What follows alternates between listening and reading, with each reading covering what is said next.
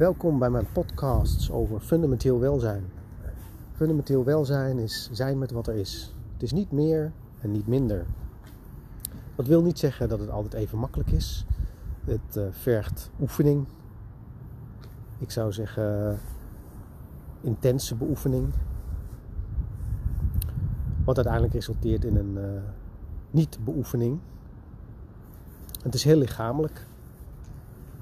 Dus er is uh, een bepaalde vorm van genot. Dat is opladen en ontladen.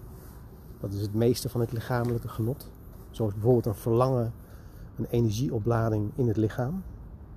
En wanneer het uh, doel of het product in handen is, dan vindt er een ontlading plaats en dan begint het weer opnieuw. Steeds weer opladen en ontladen. Honger is ook zoiets. Het lichaam krijgt honger, het is een bepaalde soort spanning. En dan eet het en dan is het ontladen. nou, daar kun je gewoon bij zijn bij zo'n cyclus. En dat kun je ook volgen. Je kan ook, uh, weet ik wel, heel veel schoenen kopen. Het maakt niet zoveel uit. Een andere vorm van genot is het verblijven in non-duale essentie. Dus noem het aanwezigheid, uh, liefde, kracht, ruimte. Wat hebben we nog meer? Sereniteit. Er zijn er heel veel van. Dat is de rijkdom van uh, het bewustzijn.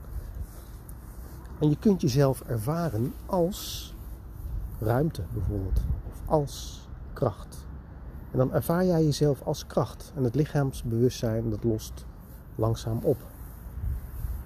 Of het is er en het krijgt nauwelijks aandacht. Maar er is in ieder geval geen opladen, ontladen. Er zijn geen gedachten, omdat er niks nagestreefd wordt. Gedachten helpen eigenlijk om dat wat je nastreeft ja, te krijgen.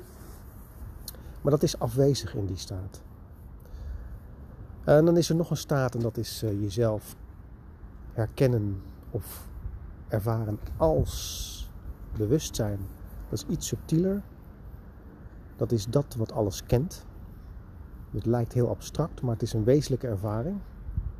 Nu, in dit moment, wanneer je daar bij stilstaat. Het is de grond van alles. En zelfs dat bewustzijn, dat komt ergens vandaan.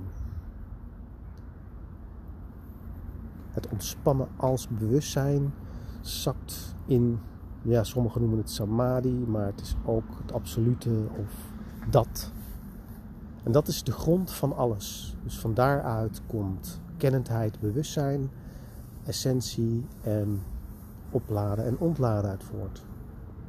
En de hele persoonlijke beleving. Dus wat doen, we in inquiry? Dan gaan we het lichaam in. En door het lichaam in te gaan, kom je op een gegeven moment bij een plek voorbij het lichaam. Dat is de paradox. En dat steeds herhalen. Dat is een actieve beoefening, een superactieve beoefening zou ik zeggen. En door dat te herhalen blijft het op een gegeven moment constant. Dus dan is er een beleving die niet te bevatten is door het denken, maar je ervaart jezelf als het absolute essentie en de persoon. En vervolgens in de authenticiteitscirkel gaan we daarmee spelen. Van wat is dan die persoon? Hoe uit die zichzelf wanneer die in contact staat met non-duale essentie en het absolute? Het is allemaal tegelijk. Ik ben ik. En dan gaat het om het volgen van de hoogste impuls.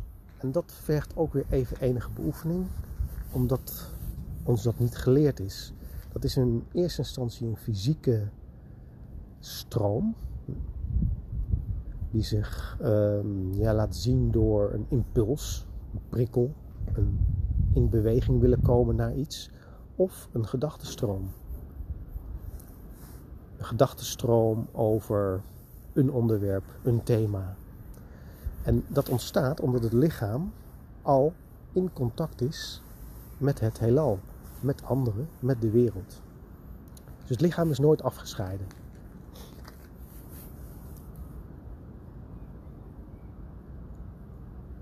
Nou, lang verhaal kort. Je bent al wat je bent. Je bent in verbinding en je bent al kennendheid en het absolute. Het enige wat je hoeft te doen is het conceptueel helder te krijgen. En dan met enige beoefening wordt het ook een directe ervaring. En dan stopt al het zoeken. Nou, dit was het voor vandaag.